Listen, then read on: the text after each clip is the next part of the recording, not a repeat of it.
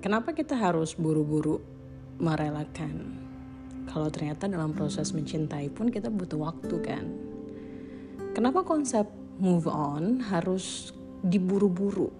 Kita sering ada di fase broken heart dan ketika kita cerita sama orang-orang di sekitar banyak dari mereka yang bakal bilang ah gitu doang ngapain lo pikirin?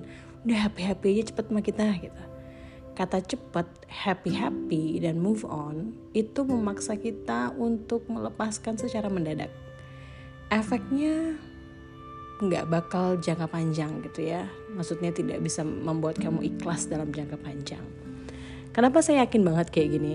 Saya pernah belajar dulu, zaman saya masih ababil banget gitu ya. Saya pernah putus cinta seperti manusia pada umumnya. Saya putus dan move on dalam hitungan cepat gitu.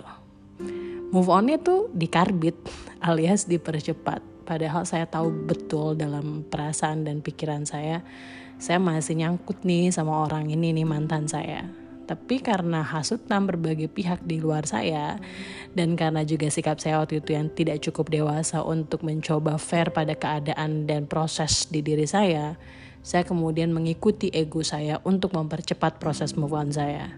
Yang saya lakukan justru waktu itu lebih mencengangkan ya teman-teman. Saya mencari pelabuhan hati yang lainnya. Alias mencari laki-laki yang lainnya. Yang kemudian justru tidak bisa membuat saya bahagia, malah men-trigger saya untuk menjadi semakin trauma dengan hubungan percintaan. Saya jadi belajar di situ sebenarnya ada proses yang harus kita nikmati ya pada saat putus cinta seperti pada saat kita baru pertama kali mencintai orang tersebut. Kalau di awal kita butuh waktu waktu untuk menyukai, untuk dealing, untuk beradaptasi dengan orang tersebut, hitungannya nggak cuma hari ya teman-teman. Bisa jadi bulan, bisa jadi bertahun-tahun. Maka proses melepaskan pun tidak harus dikejar-kejar dalam waktu yang singkat. Karena kita ini manusia, semua itu perlu proses dan kalau kita memprosesnya terlalu cepat, baik lagi takutnya kejadiannya kayak kejadian dalam kehidupan saya gitu.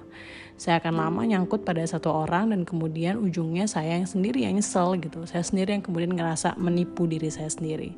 Dan itu membebani saya jauh lebih besar dibanding misalnya saya ya udah saya nikmati prosesnya, saya uh, punya fase grieving mungkin, fase broken heart yang harus saya proses dengan diri saya sendiri dan tidak semena-mena begitu saja saya kemudian melakukan move on dan berbahagia atas semuanya karena memang saya lagi sedih gitu. Kita mungkin juga terbiasa kali ya sejak kecil ketika kita nangis gitu, ibu kita atau orang tua kita bakal bilang udah udah jangan nangis, mending kamu main sana sama teman-teman kamu biar kamu happy lagi.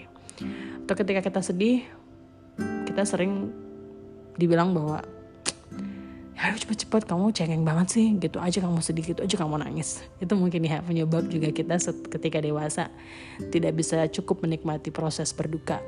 Tapi mudah-mudahan setelah dengar episode kali ini saya terutama yang menyampaikan teman-teman yang mendengarkan dan punya waktu untuk mendengarkan episode kali ini menyadari bahwa semua itu proses termasuk proses berduka dan patah hati jadi nikmati aja prosesnya. Kalau misalnya suka journaling silahkan ditulis apa perasaan yang muncul setiap harinya.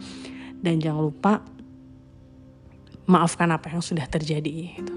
Jadi memaafkan baik tindakan yang menyakiti kamu, tindakan atau peristiwa yang terjadi pada saat itu bukan untuk menyenangkan siapa pun, tapi untuk melegakan hati kamu sendiri.